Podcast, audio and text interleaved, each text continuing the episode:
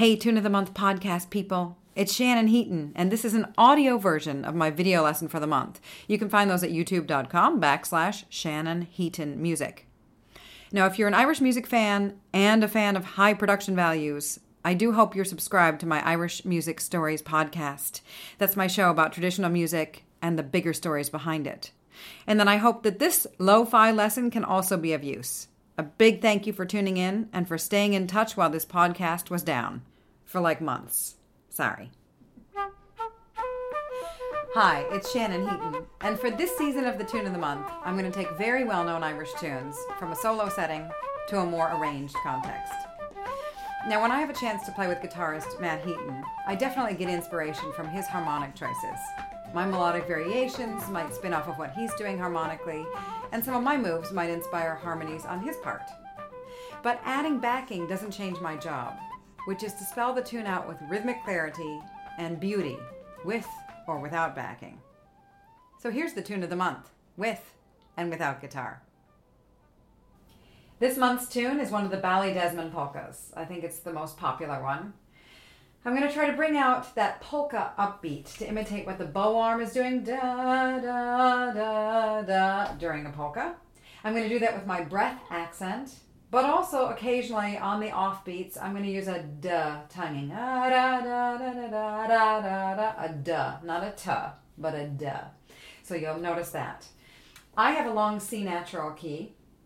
I'm going to go ahead and use the uh, fingering C natural for those of you who don't have the C natural, and also because even if you do have that long C key, um, occasionally playing this nice, smoky, maybe less perfect, less clear C natural is very charming and very beautiful. So don't avoid it just because you have the C natural key.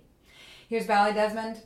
One time around, I'll break it down phrase by phrase for you to learn it, then we'll try it in the kitchen with Matt. One, two, three.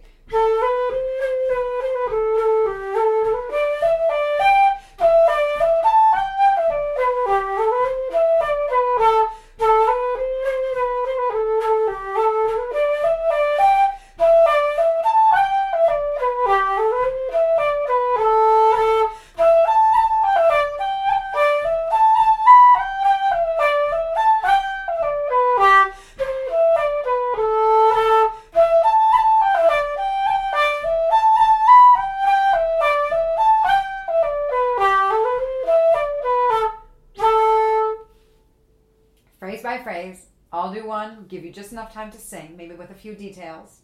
And then once you have that, you can try playing it after me. So one, two, three.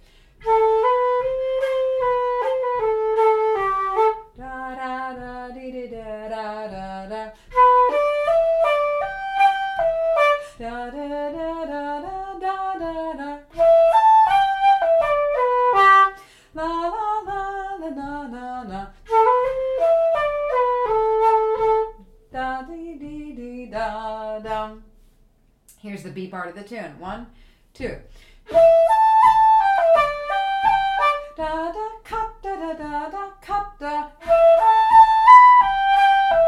Da da cut da da da da da. That was my da da da da. Here's the third phrase.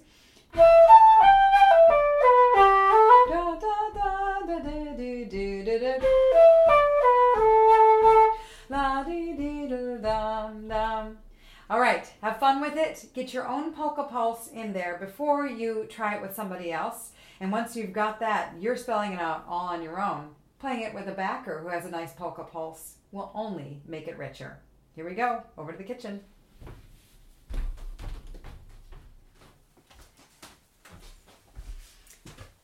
Hi, Hi. Ballydesmond polka. Yes. Which one? C da da da dum, the A minor one. Maybe it's the second in the Ballydesmond polka set. Should be if it isn't. One, two, three.